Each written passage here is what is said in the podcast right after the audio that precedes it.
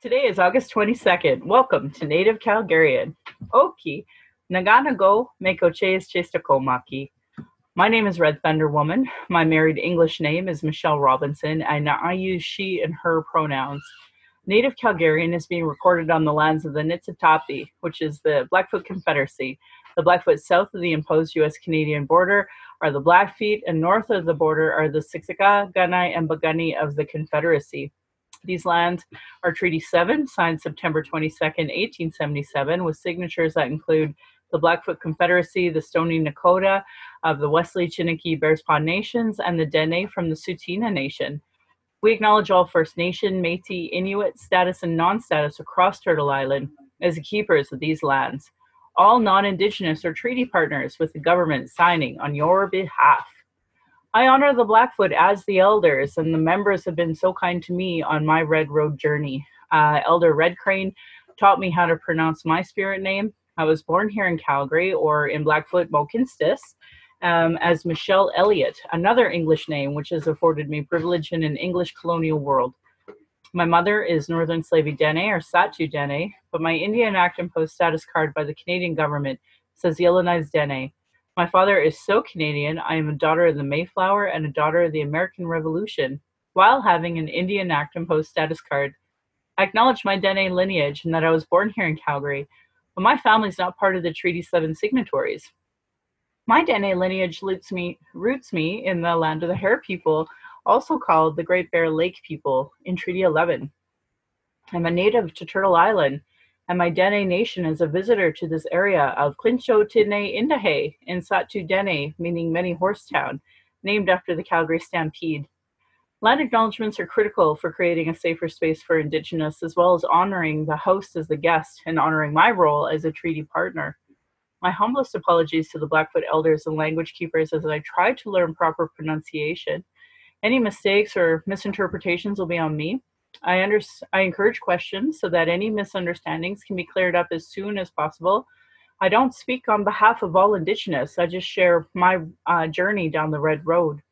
If you're experiencing emotional distress after hearing anything I talk about today and want to talk, there's the First Nation and Inuit Hope for Wellness helpline at 1 855 242 3310.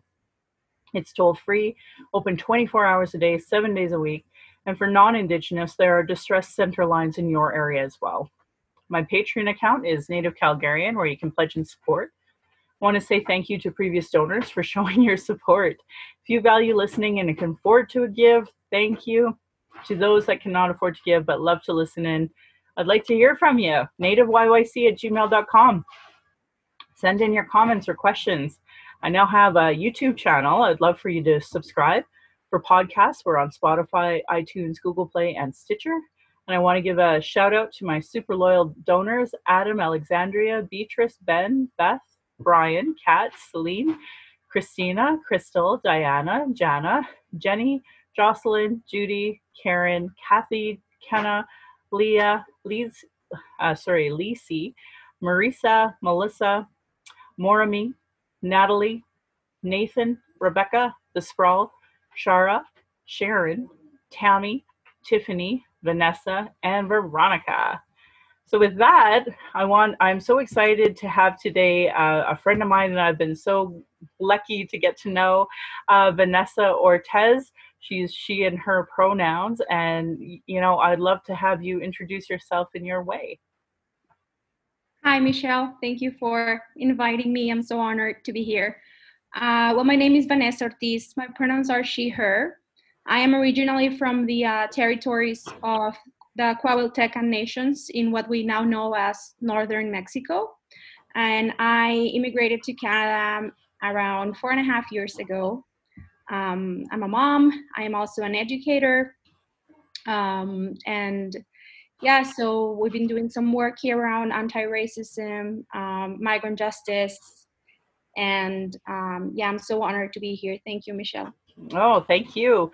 There's always so much going on, and I feel like sometimes we can just never kind of get into all of it.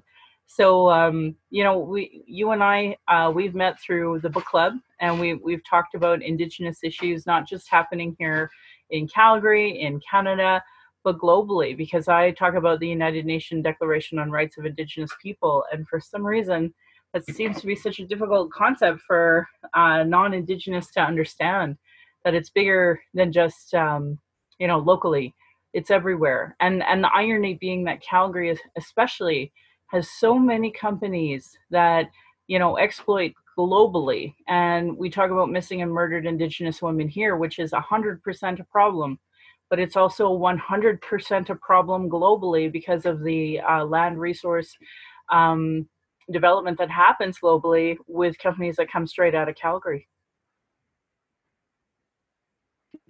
Totally, yeah. And, um, you know, coming from Mexico, Mexico has that the majority of the mining that goes on in Mexico, it's it's definitely Canadian and and all this um, migration that people don't seem to understand. It's actually displacement from uh, neo neoliberalist, um, extractivist companies that pay no taxes, that that pollute our communities, that you know displace men and women, children, and and then we see these this huge caravans of migrants and we're wondering where they're coming from. Well that's one of the that's one of the sources of immigration right? Like there's there's a reason there's a main reason for, for immigration. It's nobody wants to leave their home right? Like nobody wants to uh, leave family away culture language um, our communities right? It's it's survival. So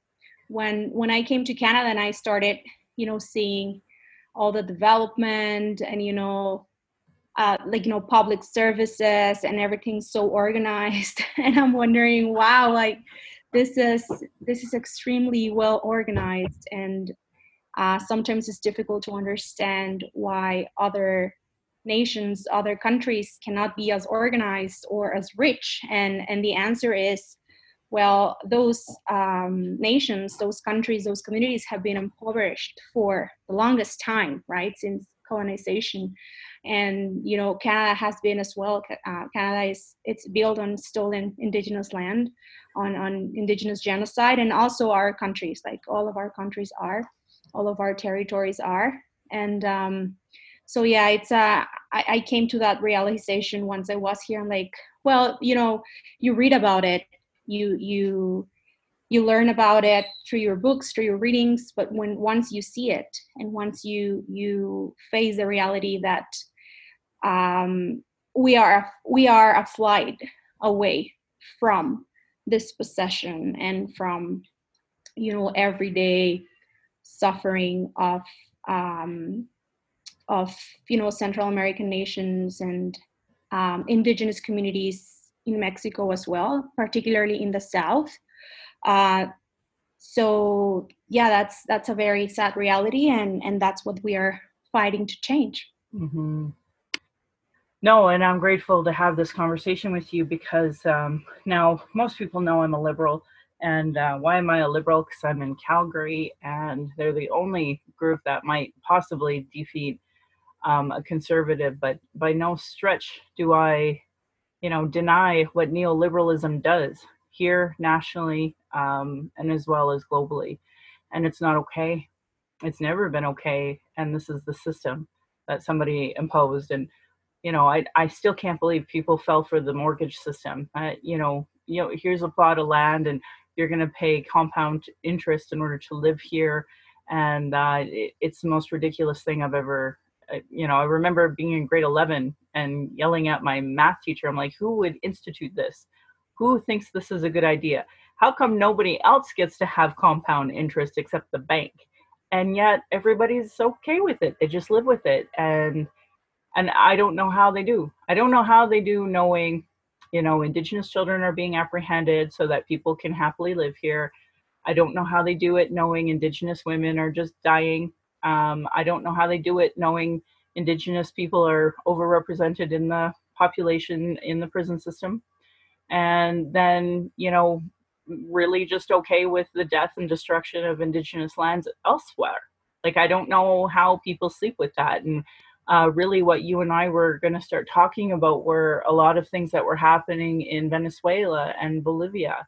And um, I'm just going to tell my viewers this because this is actually really funny to me. But never in the history of any of my guests have I gotten such a great, this is what I want to talk about, like, you know, Word document, going over it. And I'm like, I don't even have to research this. She did all of this. Let's talk about it. So, you know, like I, I have it in front of us, and I thought we'd start with uh, Bolivia and work our way down to make sure we get it all because it's a lot to, to talk about. Yeah, totally. So I would like to start talking a little bit about like giving a little bit of, of context on who Evo Morales is. Sure. Right, like Evo Morales was the uh, democratically elect president of Bolivia for for 13 years, right? So which sounds like a long time, but when you compare it with like you know Angela Merkel or uh, you know you compare it with other um, mandataries in the world, it's it's really not that long. Um so but that's that's really not the point. Like really the point is that he was the first indigenous uh, president in bolivia and he was the second indigenous president in the history of latin america the first indigenous president in, in the history of latin america was actually a mexican president his name was benito juarez and and this is a man who um, separated church from state. So he's he's he's huge in our history. We celebrate him every year.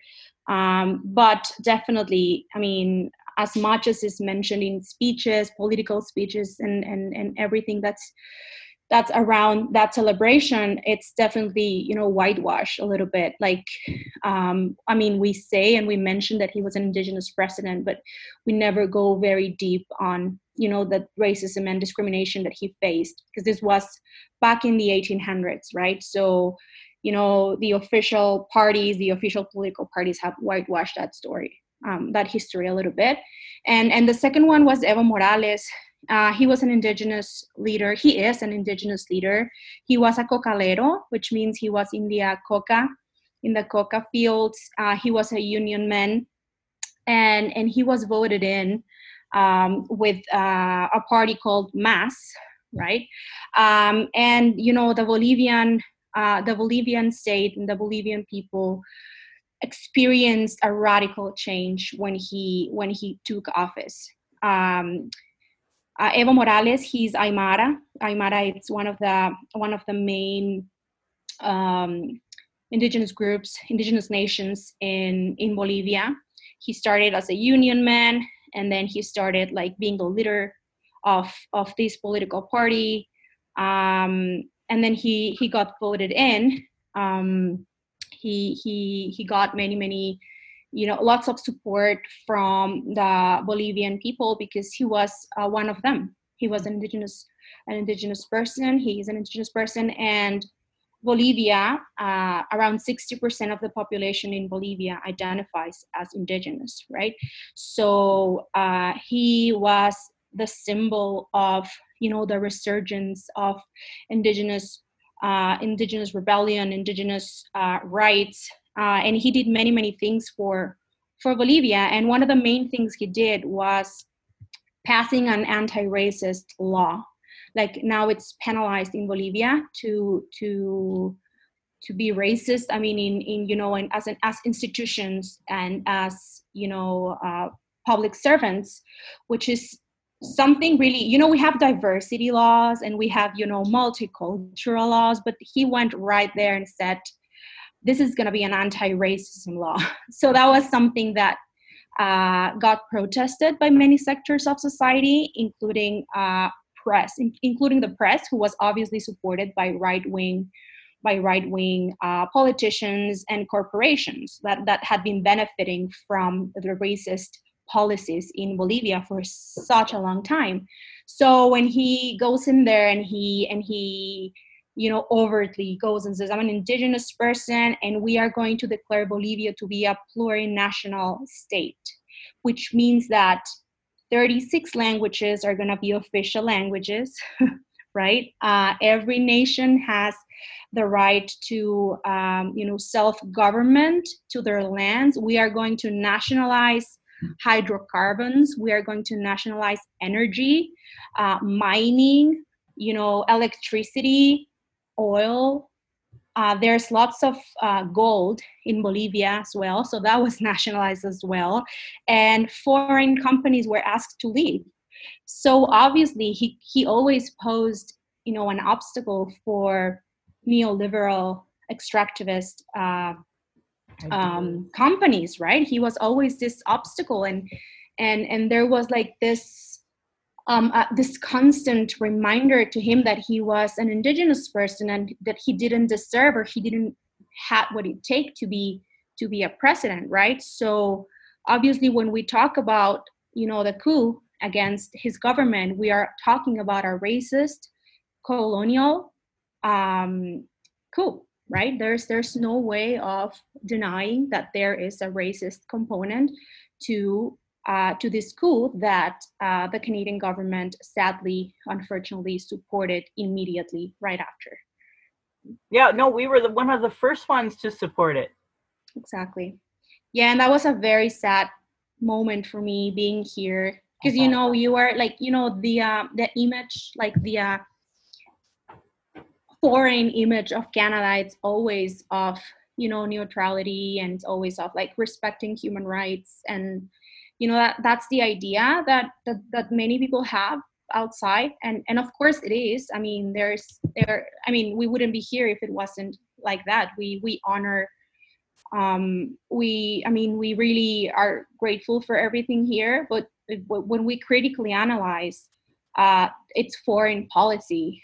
It's it is very problematic right? It is very problematic and and we have to to point it to point it out right not just pointed out, but for God's sakes, I mean, my neighbors, my bosses, my like the folks that live here. On one hand, they're sweet, kind people who go to church every Sunday and you know do what they think is good community work, but then they don't understand that their you know Monday through Friday, eight till five job is literally at the expense of killing other people and um, even for me like drafting wells and pipelines i had no idea it was about land displacement i had no idea. Um, no concept of it. And so you know i, I really want to talk about these things because there, there needs to be this you know connection. And uh, right now i think we see a lot of canadians really you know trying to fight the wet'suwet'en um, on their lands on the ente where it comes to you know fighting the idea that um, resource extraction is somehow related to you know MMIW when it's so painfully clear and obvious. Here we have this mother and her sisters and their kids living on the pipeline route saying you cannot go here. RCMP with full guns blazing, having no problem taking a butt of a rifle to somebody's face zero problem, you know, and then to the cheers of average Canadians because their jobs somehow matter more than the lives of Indigenous people. Now take that and times it into another country, you know, and and again, the you know colonizers here just applaud because they get to somehow benefit. They think they're benefiting. The irony is, and COVID showed it, they're only a paycheck or two away before you know they they're as broke as anybody else. Exactly. So like the, the system is so rigged and it's right painfully in front of people and they just don't get it. So I don't mean to interrupt you. I'd love for you to continue.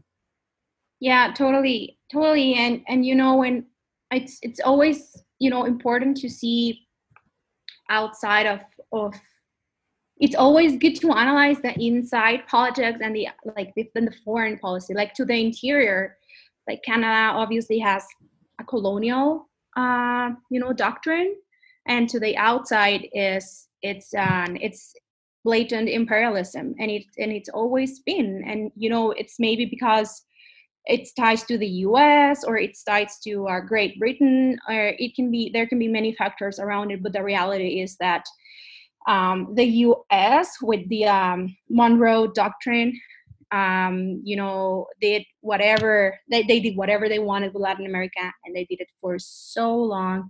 And in basically every single country, and every single country in Latin America, uh, the U.S. has you know has destabilized their their democratically elected governments in in some way shape or form whether it is like through the through a military uh, coup through a military intervention such as chile when they supported the you know in in uh, for to salvador allende. So whenever there is like an effort to um, decolonize government whenever there's an effort to democratize our governments and to have people heard uh, that the US suddenly decides that we need democracy and that we need help, that we that we need their help, right? Um, this is a constant, and this this has always happened. So unfortunately, Canada, due to its you know geographical position and its ties, um, it's it's it's been an accomplice, right? Uh, with the, they've, I mean, the U.S. has been in Guatemala in 1954, in El Salvador in 1980 with Reagan, in Panama, and I mean, both times, like with with Johnson and then with Bush, uh, in Colombia with Clinton, uh, and then in Colombia again in 2009 with Obama. Uh, it's there's really like there's really no country in Latin America that hasn't suffered from intermission or like an intervention from the US, Puerto Rico, Dominican Republic, Haiti, Cuba, Honduras, Nicaragua, every single country is going to have its history of, oh, you know, this is what the US did to us, right? And uh, obviously, when you have the control of media and when you have the control of the narrative, of course, that's that's not what you know Canadian or American, you know, U.S.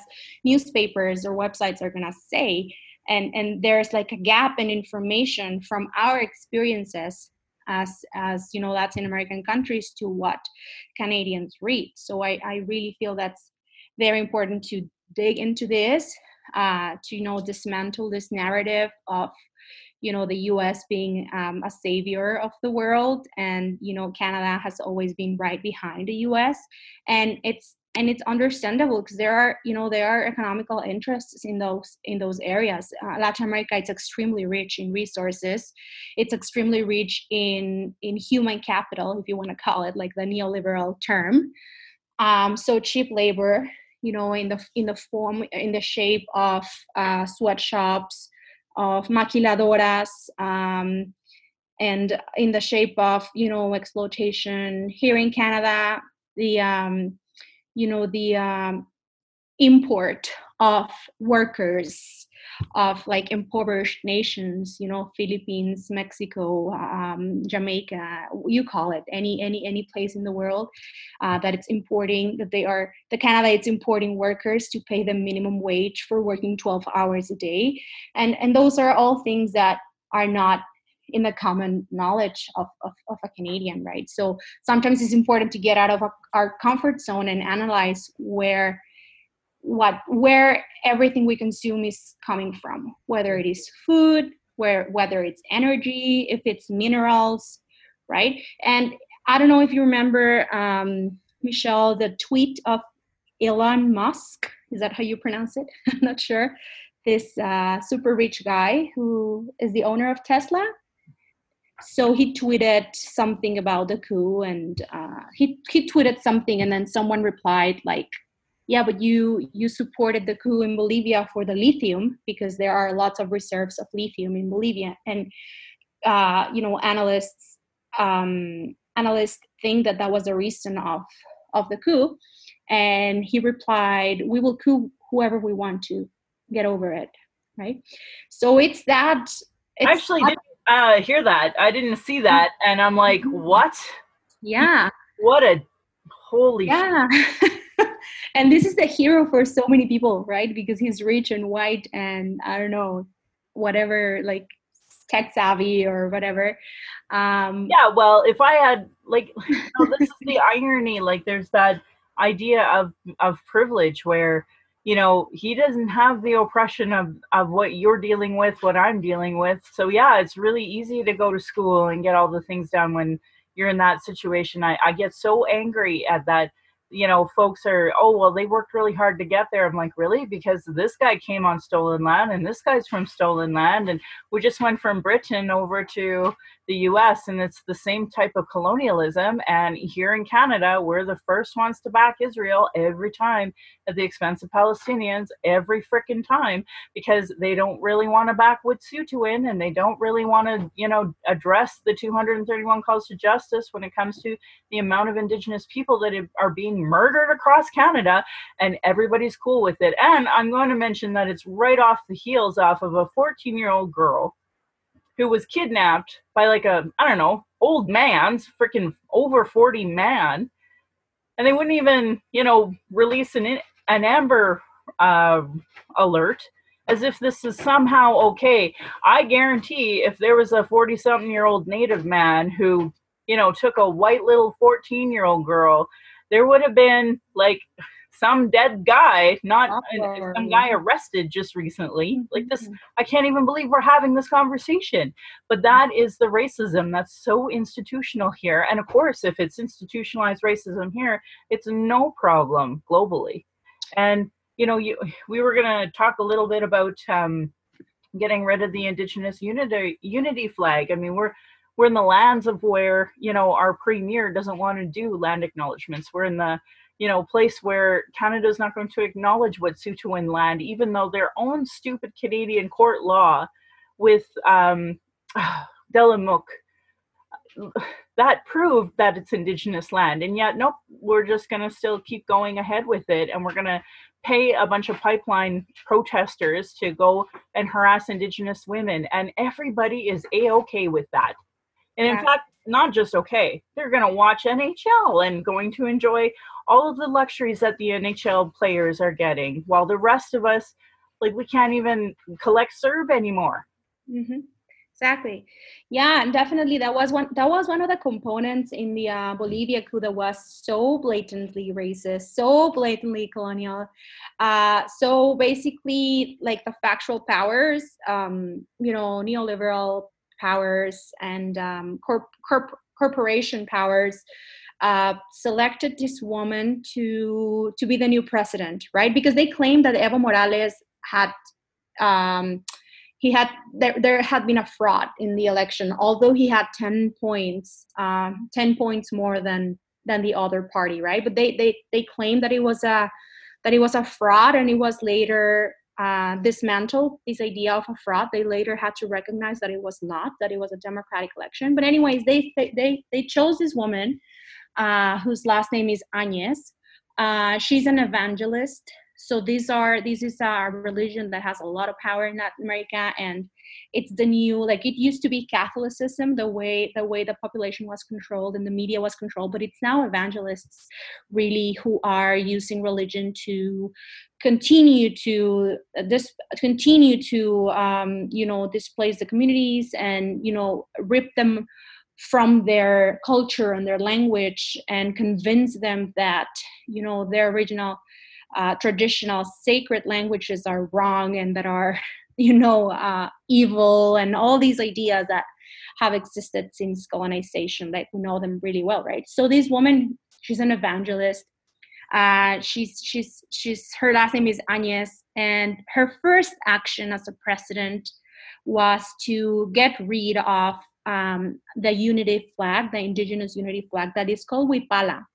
The Wiphala, it's it's a it's a seven color flag that represents the unity among indigenous indigenous nations in in South America. It represents unity. It represents you know the sacred knowledge, nature, the relationship with land. It there's so much power around the uh, the Wiphala, and it's uh, and it's it, it was you know reclaimed by indigenous nations in in Latin America as a symbol of resilience, of unity, resurgence, um, resistance, right? And and Evo Morales being an indigenous an indigenous president and having uh, you know cut poverty from you know from 60% it went to 30% uh, poverty rate in, in Bolivia. I mean he did so many things for for for all people, but of course that means that privilege to you know the the rich sector of the society who is usually white in every single country who knows why, right? what a coincidence! In every single country in Latin America, rich people are white. Who knows why? Uh-huh. Uh, I've heard right? that before. oh yeah. Oh my God. So, anyways, these people, these rich people, are are are are, are angry that they're getting their privilege um, taken from them, and of course, they support the most racist anti-indigenous person they can select which is this person she gets uh, she goes into the uh, national palace and she basically takes the uh, the flag from from the front of the palace. Like she she, she puts puts the flag away and instead of the flag she brings a giant bible with her Ugh, and, and states that we are back right? That that's that's her statement. We are back.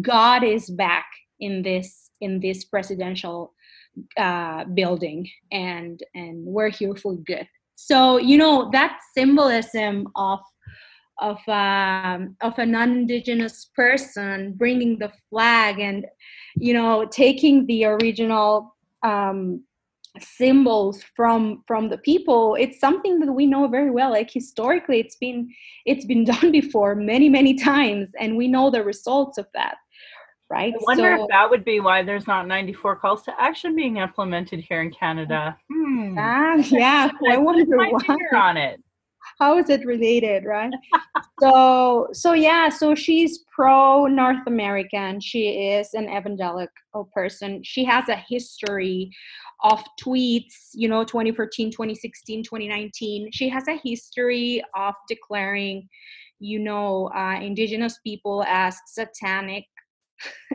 she she um, she holds an evangelical Bible from North American, you know, um, religions or uh, uh, cults, right? And and and getting, you know, she she after she took over after she took over control, uh, indigenous communities were burned to the ground. Uh, indigenous people were persecuted.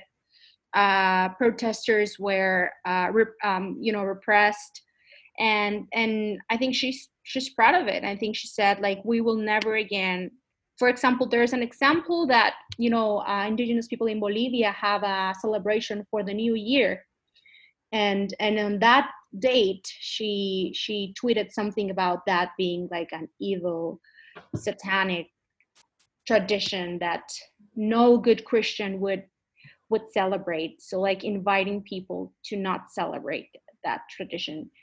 And um, so the symbolism around this um, evangelical white uh, and you know what? She's not even white michelle and that's what bothers me the most because inter like internalized racism is such a disease in our countries always wanting to approach whiteness and to get closer to whiteness yep. people want to get as close to whiteness as possible and and this decolonizing effort like evo's government was a decolonizing effort and as much as we can recognize mistakes in um, Hugo Chavez uh, government and, and now Nicolas Maduro's government that there have been mistakes, many mistakes that, of course, have to be analyzed and fixed. But mm, a, a, huge part of it is a decolonizing effort, an effort that Mexico is doing right now. Uh, and, um, you know, there was a, a very powerful movement in Latin American nations for a long time and you know suddenly magically those governments were uh, were you know intervened by the US or or you know by these factual powers. So we really have to think what's the reason behind behind those coups right? It's not only it's not only bringing democracy it's getting rid of any decolonizing effort in those in those areas that are very rich in resources and in people. Yeah it's more like uh never bringing democracy it's always bringing neoliberalism mm-hmm. where you know indigenous people at the expense of indigenous people and uh, using whatever slavery uh, method possible in order to implement the neoliberalism and then that internalized racism. I mean we see it i see it here you see it here um, and yet people are still so oblivious to what internalized racism is. And that i know it hurts it makes it it makes it worse. And uh, you know our conversation being attacked by our own people because they still don't want to walk their road of decolonizing mm-hmm. to understand the gravity of what internalized racism is and you know every day i'm unpacking it and trying to find new ways to um, you know undo my thinking on that and yet here i am trying to talk and raise awareness about what's happening in our latin communities because of the work that we are doing as you know not just canadians not just as albertans but as calgarians and nobody wants to have those uncomfortable conversations because nobody wants to talk about uh, resource extraction i was just having a conversation with someone i love and uh, he had the audacity to say well you know Syncrude was there for the flood here in Fort McMurray.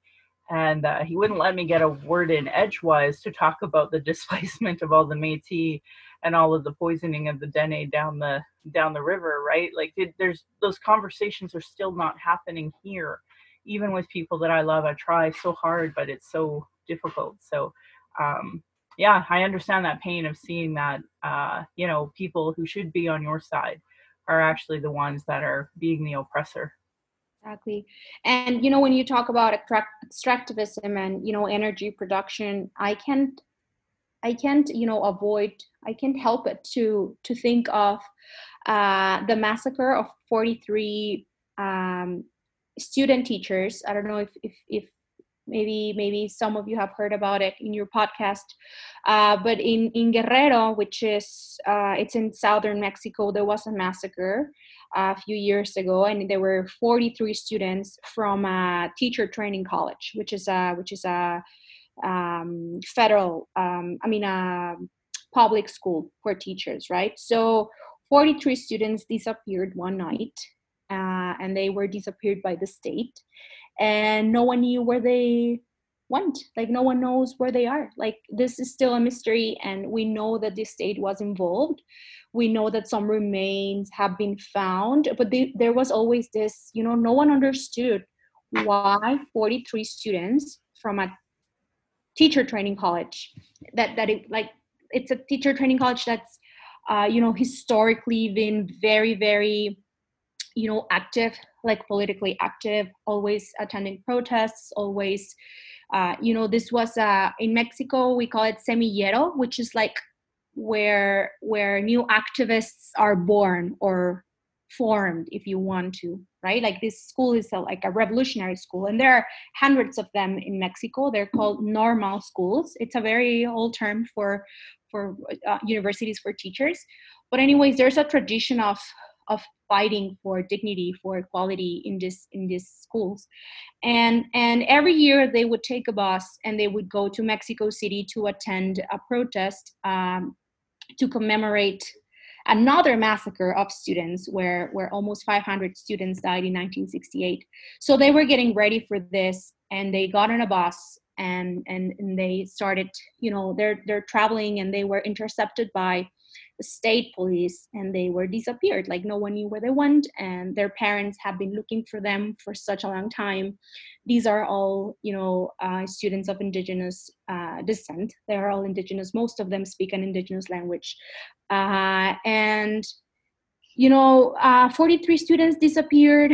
And you know this is an area of mining. This is an area of mining. This is an area where where there's a very you know prominent um, a prominent mining company that's called Canadian Torex Gold, right? So Canadian Torex Gold um, has it has been proved that they have you know uh, links with with with drug trafficking in that area, and you know the Canadian the Canadian uh, government immediately issued its alert to Canadian tourists to avoid non-essential travel to that area. Right? They acknowledged that um, that that it was difficult, and it's a, it's a dangerous place to go.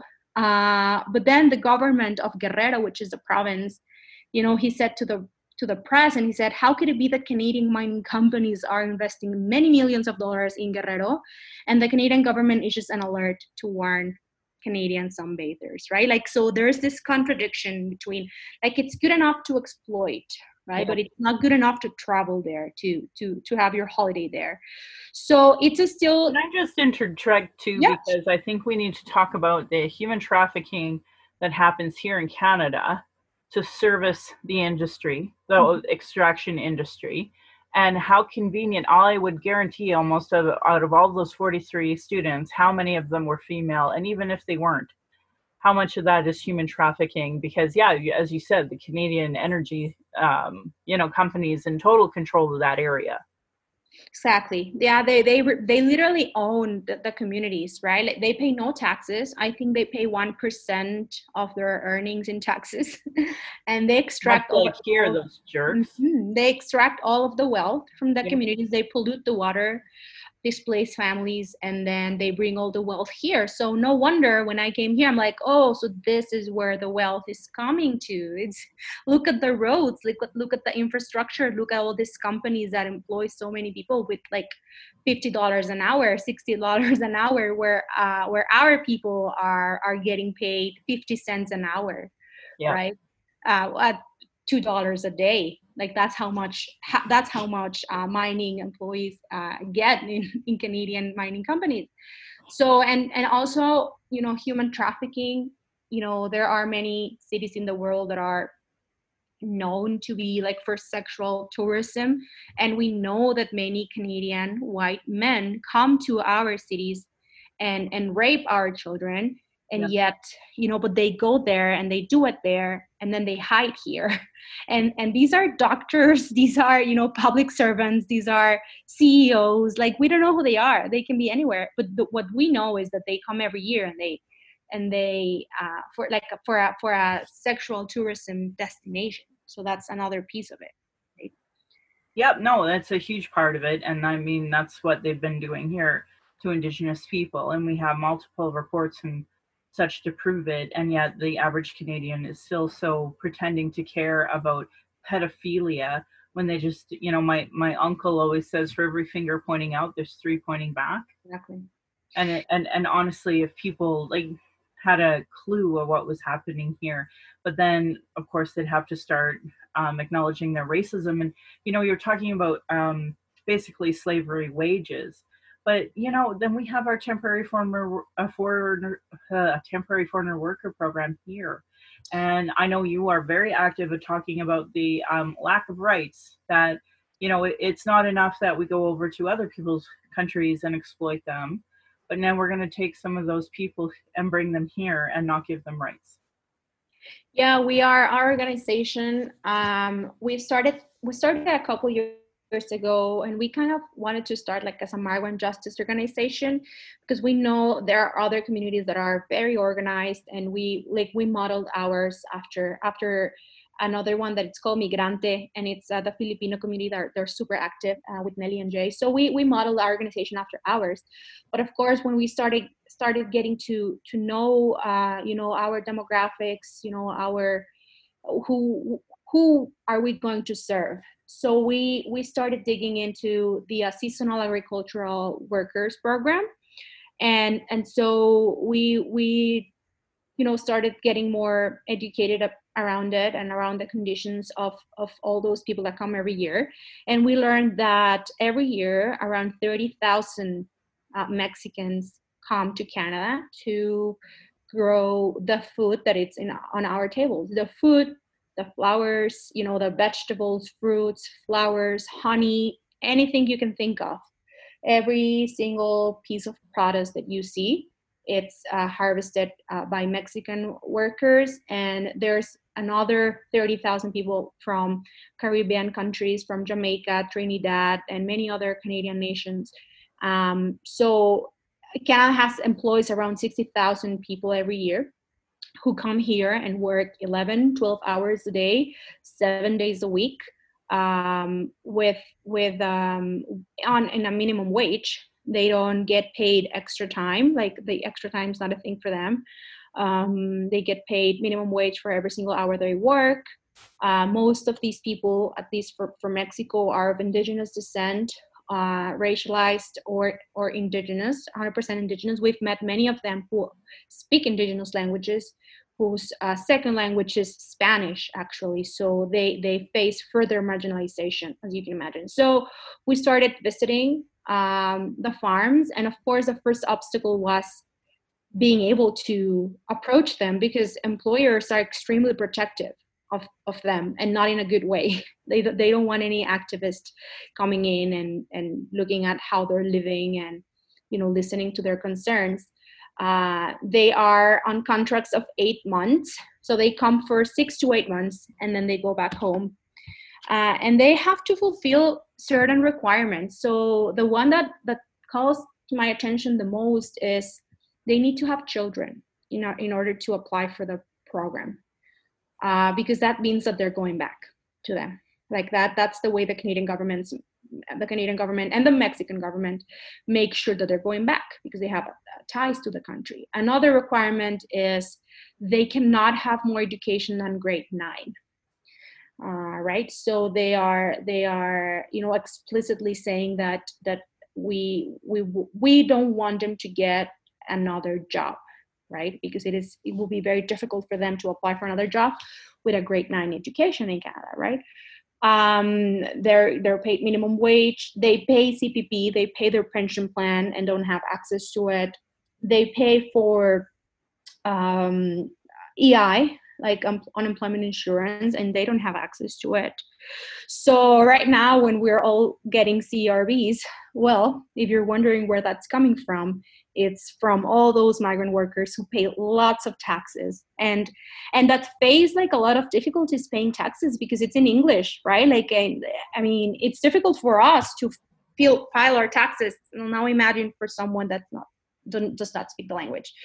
Uh, they are forced to stay in the farms at least six days a week. There's one day a week where they can go out. And if they want to go out, it's for a few hours and they have to let the employer know there's always a manager inside that's gonna let them um, you know go out. Of course there are can i just interrupt you for one second mm-hmm. because my granny went to indian residential school for 16 years was only allowed to have a grade 9 education. And the manager you're describing that you know dictates whether or not they can come and go and what permission that they have that's very similar to the indian agent and the pass system that was instituted here with the indigenous people. Mm that's extremely you know that's enraging. That's enraging. So we we we started visiting them and we started yeah, like it's the colonial mindset right? So every structure like that's why we that's why i get so upset when when people feel that it's behind. Like it's not behind. It's well and it's alive and it's exploiting it like it's exploiting racialized people indigenous black and people of color here. And and it's where your food comes from and we don't even acknowledge it right? Well and, and they have the audacity to say it was yesterday but i mean like today the rcmp just pulled over an indigenous um, reporter, a single mom who's reporting on the Wet'suwet'en. Last week, Calgary decided they're going to expand their, you know, city limits.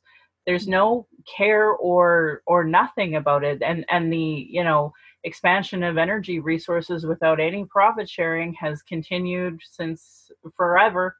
You know, like that. That is the reality. I mean, I've I've been working on a project um, talking about indigenous getting education, post secondary education, most uh, Canadians really truly believe that it's all paid for. And, you know, I, I don't know an Indigenous person who doesn't have $30,000 worth of debt, but it's the bigger picture that, you know, not only did we have the barrier of Indian residential school, but now we have the barrier of overcoming all of the trauma that has been imposed on us for all of these years and expected to go through a new racist institution with a smile on our face when we have the Tom Flanagans telling us we are lesser than just simply because we are indigenous and we can't access healthcare without it being racist and we can't you know access justice without it being racist everything is racist that we have to come across and yet people are so oblivious and they have the audacity to say, oh no, that was in the past. You guys need to get over it. It's an everyday reality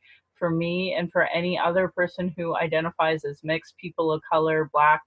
Um, yeah, so I just, it, it, it makes me so angry. People deny and say it's in the past when they are doing it not just here but they're doing it globally. Exactly. And it's it's a mindset like the colonial mindset of possessing of owning people owning land owning everything. There has to be a property you know sign on everything including people's lives. Like like these people for example the workers like you know they're here for eight months. Some of them have, have been coming for 15 years 18 years 20 years. Some of them have grandchildren. Like when you picture agricultural workers you think oh these are young people in their 20s who are you know like summer job. No these are these are grandparents right? They've been coming for 15 18 years and they have no pathway to citizenship. So they are away from from their family eight months a year. So really really they live in canada and they go to Mexico for four months, right? And and they don't have a pathway to citizenship simply because of their origin, simply because they are part of these seasonal agricultural programs. So how is that not a racist policy? Uh-huh. How is that not a, a white supremacist policy, right? So when we when we you know we we talk to them we listen to them and and after a while if we are able to you know address this and like raise the political awareness and you know and um you know we come together to the realization and they and they are extremely aware of their situation. I think that's that's the saddest part is that they know exactly why can't be residents. They they they've told us like of course they don't want us to be residents because then they will have to respect our rights. And then they will have to pay us like a decent wage. And and and and we're gonna they don't want us to do anything else in canada except grow their food. Um, so they're like one of them told me I'm, I'm this is my last year but next year my son is coming. So it's an unending circle of poverty and of marginalization that puts food on our tables and i think it's time for for canadians to acknowledge it for everyone everyone to acknowledge it and to you know support the efforts for uh, a non-precarious status for them like a pathway to citizenship which, which is going to be our our main goal. So right now we are you know building bridges of solidarity. We are visiting them. We are you know they're becoming our friends which is you know an amazing experience. We just started a pilot program for english as a second language. I am teaching english via uh, via zoom and it's you know it's an amazing it's an amazing opportunity just to connect with them to listen to them to learn from them because they're really the experts of their of their situation and of their oppressions such as um, you know this precarity precarity in their immigration status.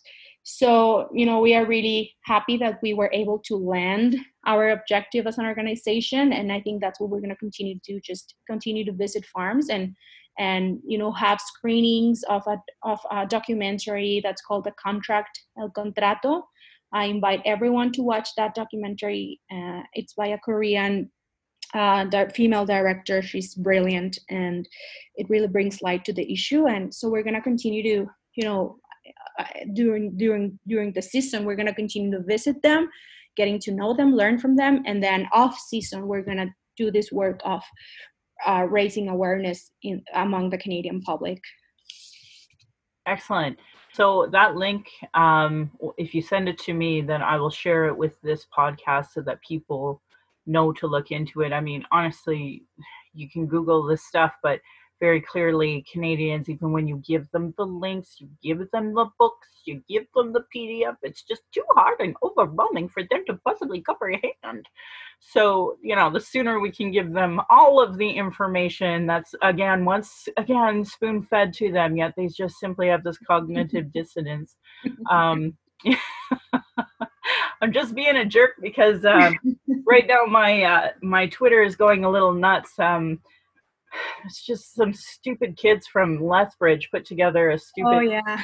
company called White and Privileged, and they're so dumb. They actually don't even. They're like, I didn't grow up privileged, as they sit on Blackfoot territory you know with their guns. And and like there's this rumor out there from from the folks down there that uh, all of the cops kids have their own little like stupid gang that where they shoot each other in the well whatever. They're just idiots So and rural Alberta, you know, I mean, you know it better than I do. Like I've been just here for a couple years, but you know, we after we, we organized a rally here in Cochrane, it was great. We had a great turnout.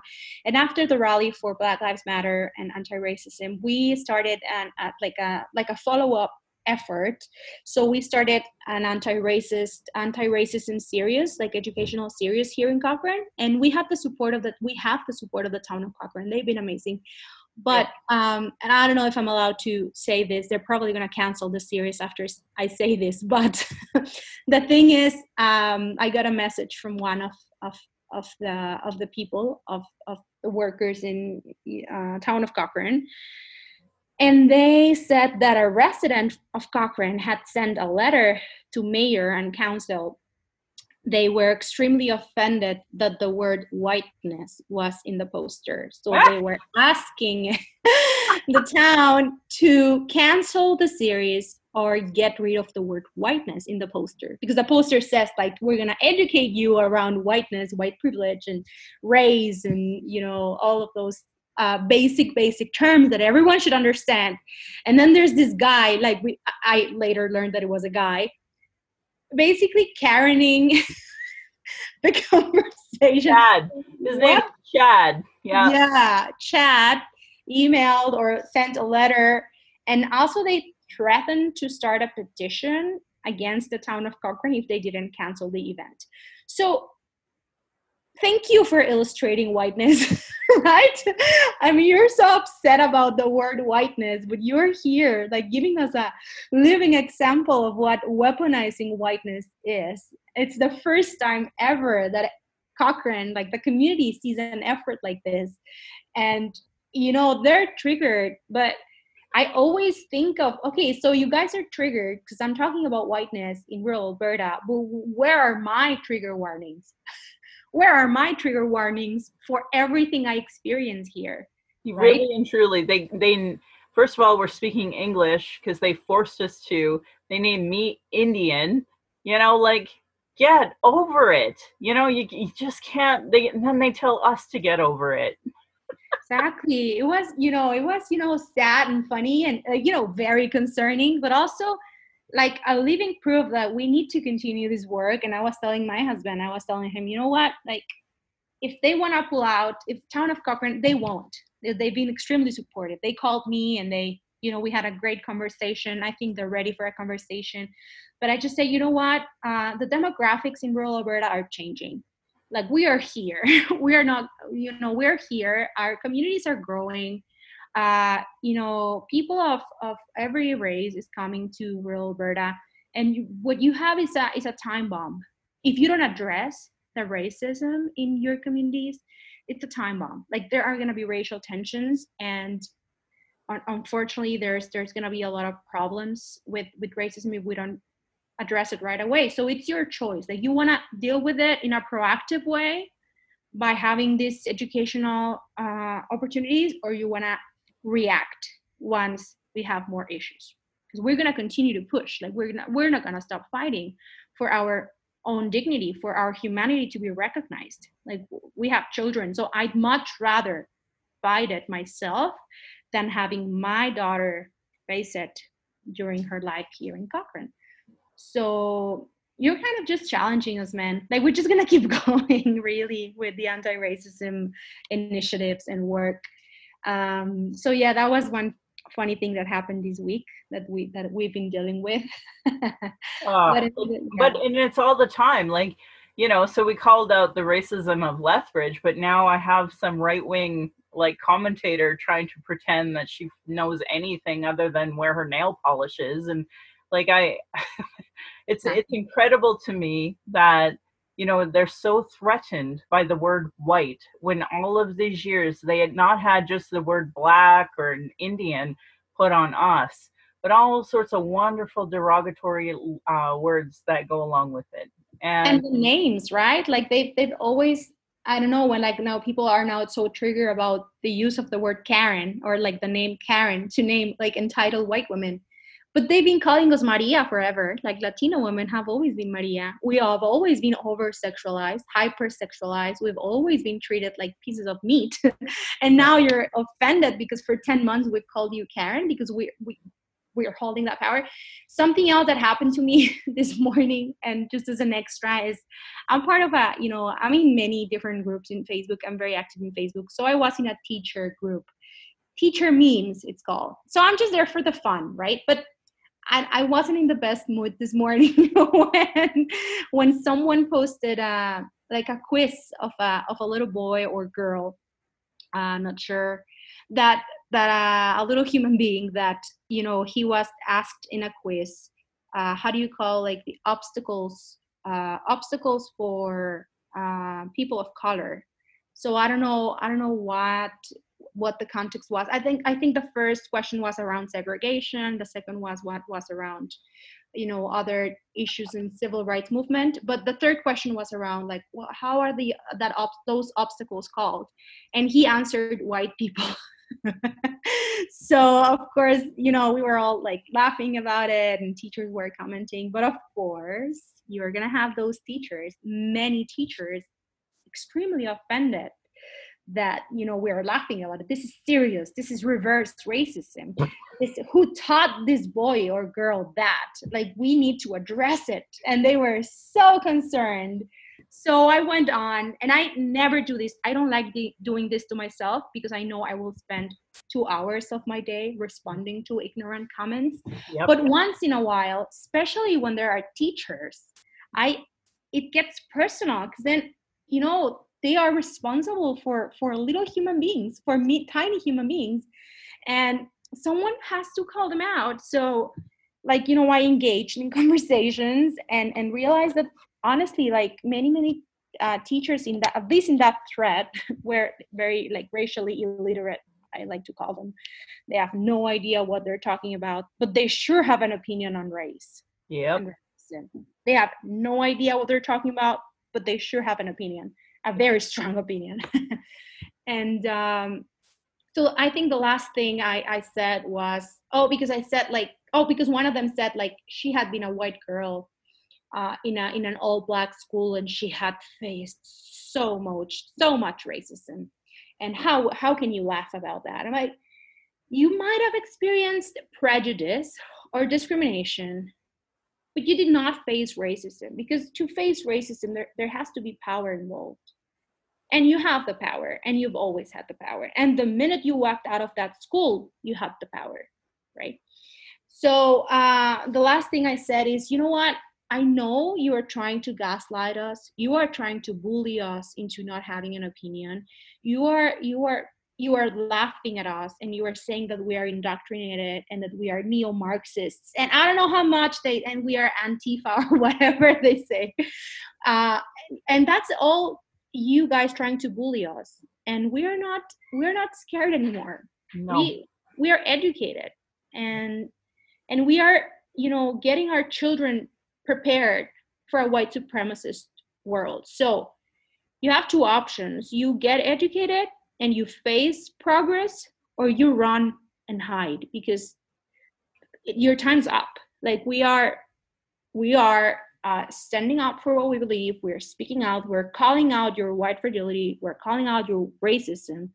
And our children will call you out too. So as a teacher you have the obligation to get educated or retire because there are there's there's no other option for you. You know literally you just made the case why i have to homeschool because um like you know that that's so much there's so much freaking privilege that they don't understand that you know they're used to 99% of the kids being white. So it's perfectly okay to use white coding language that talks about white supremacy. But you know my daughter although she may be you know blonde and blue eyed she's not white. She's native. So when she hears the racism that comes out of white coding and white conversation and white supremacy it hurts her and then worse because the teachers are so oblivious like at the start of this last year the cbe came out with a report saying oh my god we are so not having a bullying problem because we investigated ourselves and we didn't ask a single parent or a single uh, student but we the teachers we know we are not bullying Sounds And- like the RCMP. right? Exactly. So like my daughter was interviewed and spoke out because like literally she hears gay slurs in front of the GSA teacher and they're like, "What gay slur? Who says things like that?" And she's a woman, so they already have that internalized sexism, so they don't like acknowledge their own sexism in what they talk about and how they disregard the girls in their class. And I, I'm like, how can you be so dumb? And the worst part is they think they're not just woke, but they're saving these kids from a gang life. They, a teacher actually said that to me, and I was like, "You and your white saviorism." They were they're not ready for a little girl who has like indigenous pride. They're not ready for that. They have this, you know, trauma porn stereotype that they have in their head, and they can't think outside that box because that's not what they've been taught and you know the NHL team is playing so I'm going to watch that instead of you know watching a documentary by an indigenous person talking about racism in Canada or talking about exploitation across the globe that are coming from Calgary. It's unbelievable to me that we have to keep talking about this and and there's just a small group of people that are willing to listen to it. It's unbelievable to me Yeah, we're struggling with numbers for this series in Cochrane. I'm like, you know what? If we get if we get ten people attending, that's something. Like we're we're doing something, and we're just like for my at least for myself, you know, I I have to come to the realization that the work's never gonna be we're never gonna finish. That we're gonna die, and there's still gonna be work to do. yeah so that's my you know motivation my motivation every day is you know go there and transform whatever you can transform. If it's your children you are focusing on perfect. If you are raising healthy masculinities if you have sons and you're raising healthy masculinities and that's your purpose in life that's great. Yes. But- but something like we have to start somewhere right? So uh i am i am you know so happy to know that there are efforts being being made. Um i, I noticed that uh, some facebook groups. So if, if any of your listeners are in rural alberta now there are groups that are that are like for example cochrane progressives airdrie progressives uh, strathmore progressives. And you know there are several groups that now you know we're organizing we're coming together uh, especially with this horrible government that we have in alberta with this you know i don't i have other words to describe it but i'm not going to use them. But this horrible horrible government with this non-existent plan for you know going back to school. My daughter is staying home as well you know and that's the main reason. It's i'm terrified of uh, because and that's another thing like my subjectivity like my uh, my reality and many other people's reality is different. Like i had people die from this virus. Like i had two aunties die from this virus at, in mexico right? Um so it's real. For for many of us it's real. And and we are being told that we are paranoid and the way but it's just that's privilege talking. When when they tell us that we are paranoid it's like yeah you didn't know my auntie who was healthy and then who who died from this. So of course i'm going to be worried about my health and the health of my daughter. And uh and you know all those examples of of privilege that that- just sh- have shown up after covid and and we need to tackle. We need to you know face them and keep fighting to to address that mainly for our future generations so that they don't have to go through what we went through in our in our racist colonial patriarchal settler country right? That's canada I, I cannot believe I never thought in a million years we'd have to be fighting freedom germs right now, mm-hmm. where you have all of this mindset of people who are like, you know, oh, I'm fine, never wear a mask anywhere they go. It is unbelievable to me that type of privilege that people have to just think, oh no, this is totally fine. But it's also because they know that if something were to happen to them, they'd have a nice little white, you know, ambulance driver happily take their nice little white uh, butts to the nice white hospital where they will get proper care. exactly And and that's the difference too is that I know when I call the police, when I call an ambulance, I when I go to the hospital, I'm not getting the same care they're getting. And that and that's the other part of this conversation of freedom germs that, you know, so frustrating. Anyway, I really appreciate you being on my show. Um, just any last thoughts before we we close out?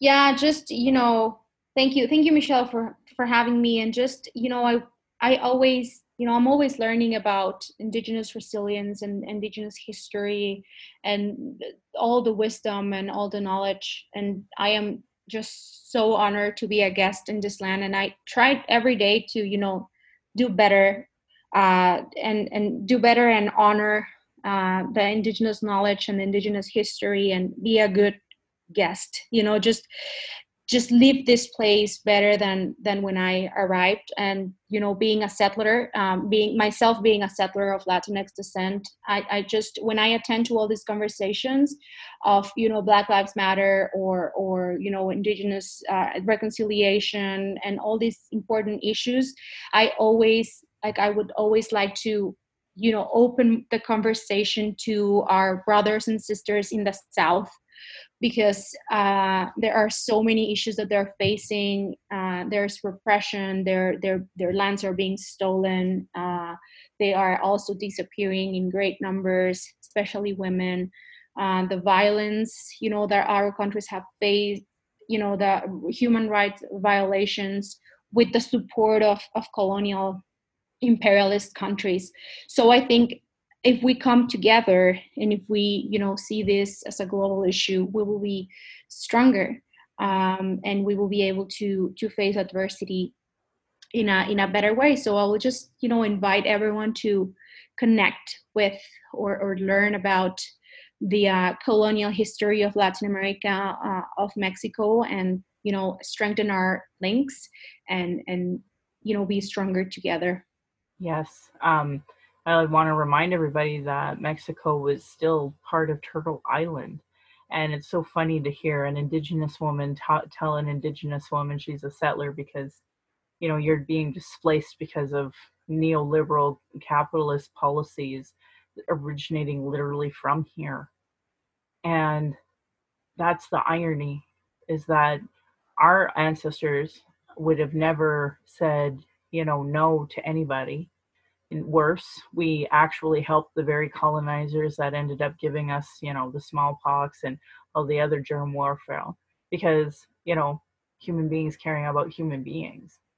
So it, it's so hard for me to imagine what how hard it is to leave your ancestral lands and try to find a better place to be. So i just hope you know with all of my heart from one you know indigenous sister to another indigenous sister talking about imperial colonialism originating from the very place that we're recording. Like the power in that. Thank you michelle. Yeah we we you know uh, the the indigenous people in latin america uh, call it abya yala is the traditional name for for latin america. Mm. and we always try to address latin america as yala because that honors honors our history, honors our our traditional knowledge, our traditional lands, and the original peoples in in there, and it also reminds us of the uh, history of colonization in in those territories. So, thank you, Michelle, and uh, we're in this together. So let's just let's keep fighting. The the the, fight's not over, and I think there's a lot to do. So thank you, you thank you for all your efforts with your podcast, and we'll continue to spread the word on on this fight. Yes. Well, you know, um, I invite you to chime in as I go through the closing. I'm sure you've heard it a million times because you're one of my actual listeners, and I'm mm-hmm. so grateful to have you on my show. So if you want to chime in at any point in time, don't hesitate. Indigenous have been talking about these issues, sharing our traumas in reports, commissions, and public hearings just so it can be regularly disregarded. No more. Honor our words, honor our treaties. Listen to politicians and their policies and platforms they don't recognize the marginalized in their budget with Gender Equity Plus, if they're cutting violence prevention programs and services, Indigenous education, uterus health choices, gay straight alliance, um, and how should we put this as well? Let's add to this and, and talk about, um, you know, lack of uh, human rights for immigrant status. You know, what do you, what are your thoughts there, Vanessa?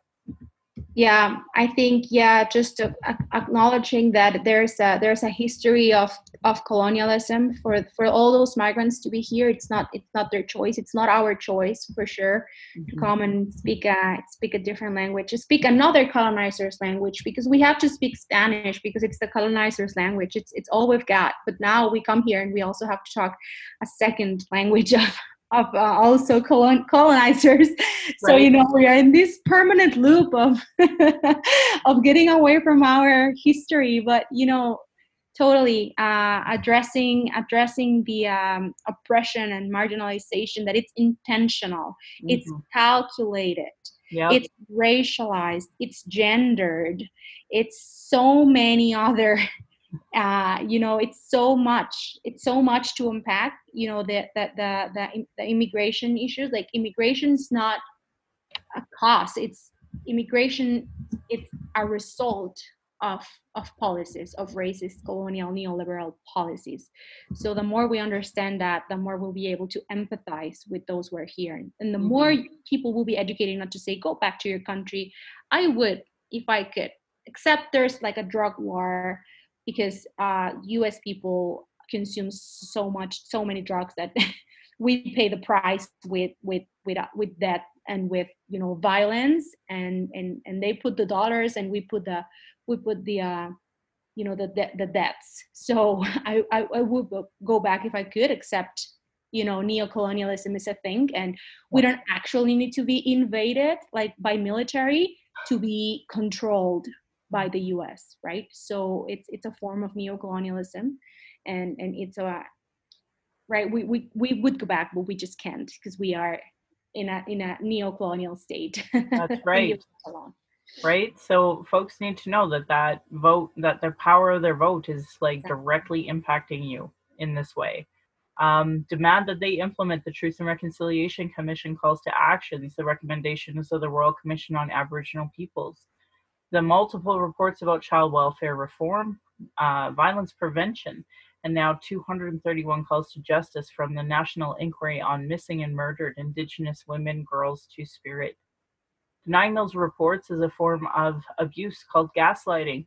Our people are experiencing extreme racism in the educational, health, justice institutions with multiple reports that say the same things. Demand change from election platforms and politicians if they don't understand colonialism, race, privilege, ableism, sexism, they literally have zero business running. This should be understood by all parties, all local politicians, community organizations, sports organizations. Really great article I said out loud in episode 62 is Truth Before Truth How Non Indigenous Canadians Become Allies. Google it. I want to do, um, you know, cultural safety so I, I, I kind of give you some do's and don'ts. So you got to look at this as, you know, first stage for marginalization. So you can take, you know, Vanessa's course, you can read books. Like this information is out there. It you have to do something when you see oppression. Having good intentions is not enough. Take action to make change. Speak out against racism, oppression.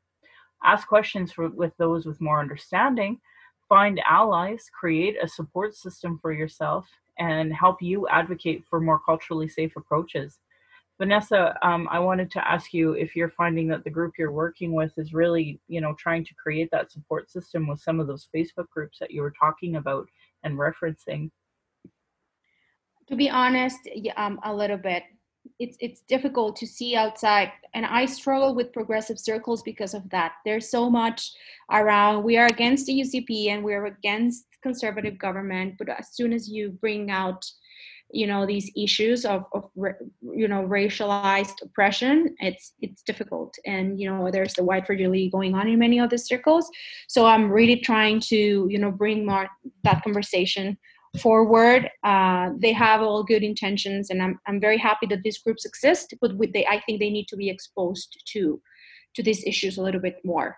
Yes, we're not kind of like in a bubble. Progressive movements are like in a bubble. So um, you know, we we, we have a Facebook page.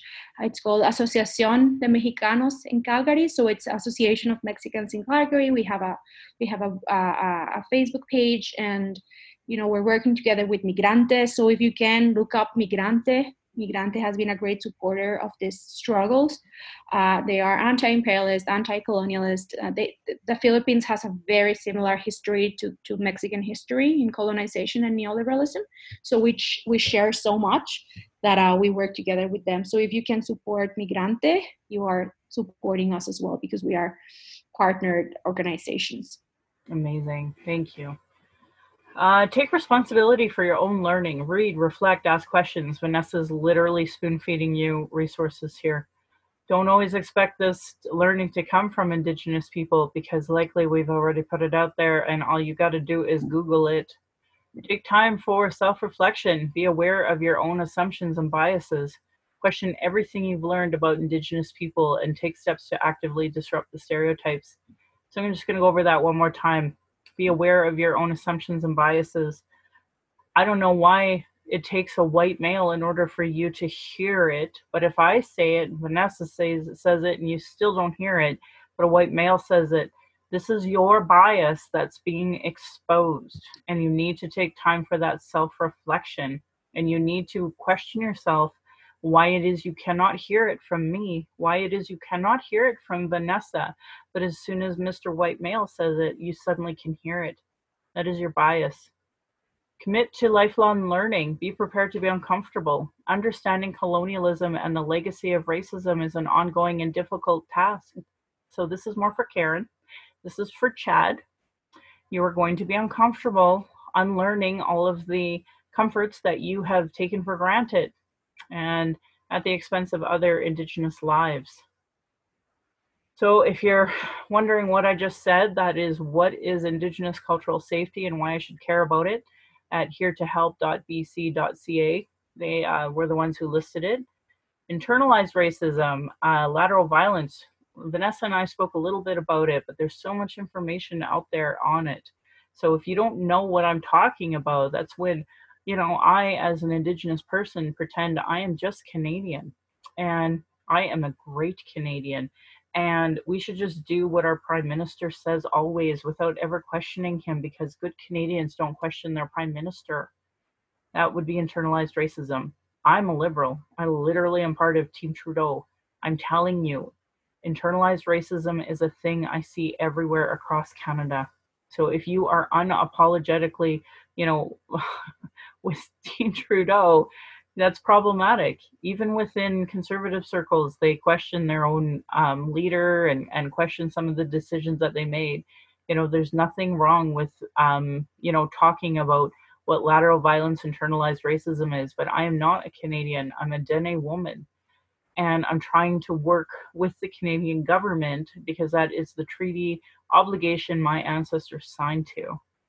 Um, so, anyway, internalized racism, lateral violence is another form of violence indigenous and marginalized folks uh, experienced by the structure of racism imposed on these lands. So that's why there is no such thing as reverse uh, racism, Karen or Chad. Uh, equitytools.org by Donna Bivens. There's some more information about internalized racism. The American Friends Service Committee has do and uh, don'ts for bystander intervention when you see um, harassment against people who are in some way oppressed. Um, and I'm just going to go over the don't call the police part because I know what you may experience from the police is not necessarily what I'm going to experience from the police. And for many communities right now, Arab, Muslim, Black, queer, trans, immigrants, the police can actually cause a greater danger for the person being harassed. Don't escalate the situation. The goal is to get the person to safety not incite further violence from the attacker.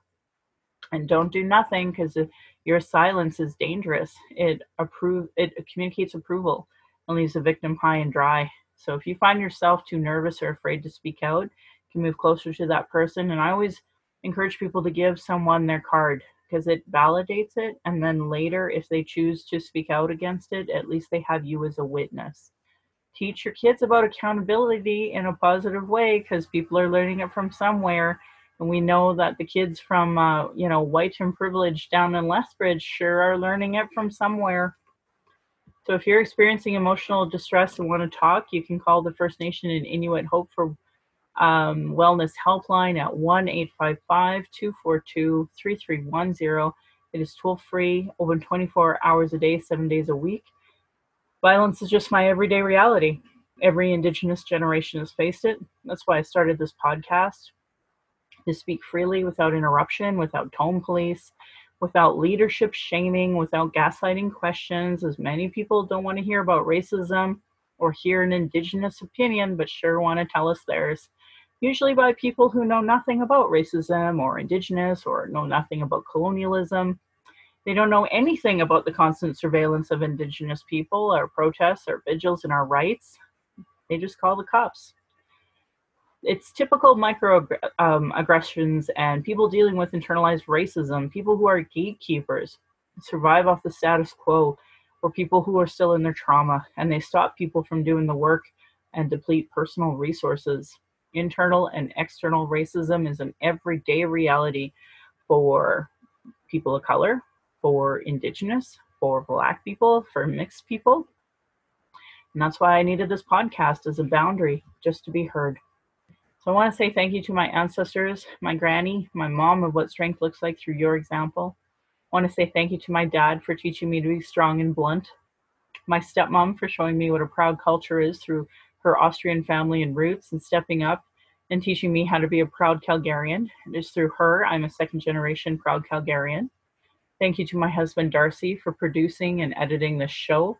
On top of being my husband, my childhood friend, father of our child, and my support on down the red road, he has witnessed decades of racism and sexism.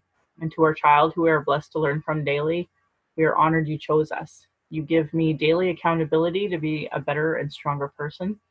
I hope my daughter and my family will be proud in the future of me trying to discuss these present day racial issues in a way that they'll understand down the road. Again, my Patreon account is Native Calgarian, where you can pledge and support.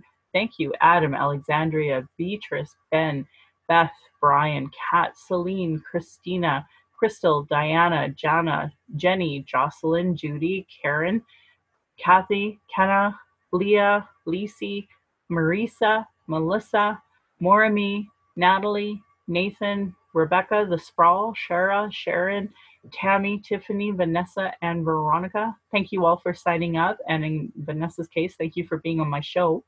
And if you did one donation or many and had to quit for financial reasons, please know I appreciate your support. If you value listening and can afford to give, thank you. To those that cannot afford to give but listen in, love to hear from you at nativeyyc at gmail.com where you can send in your comments or questions.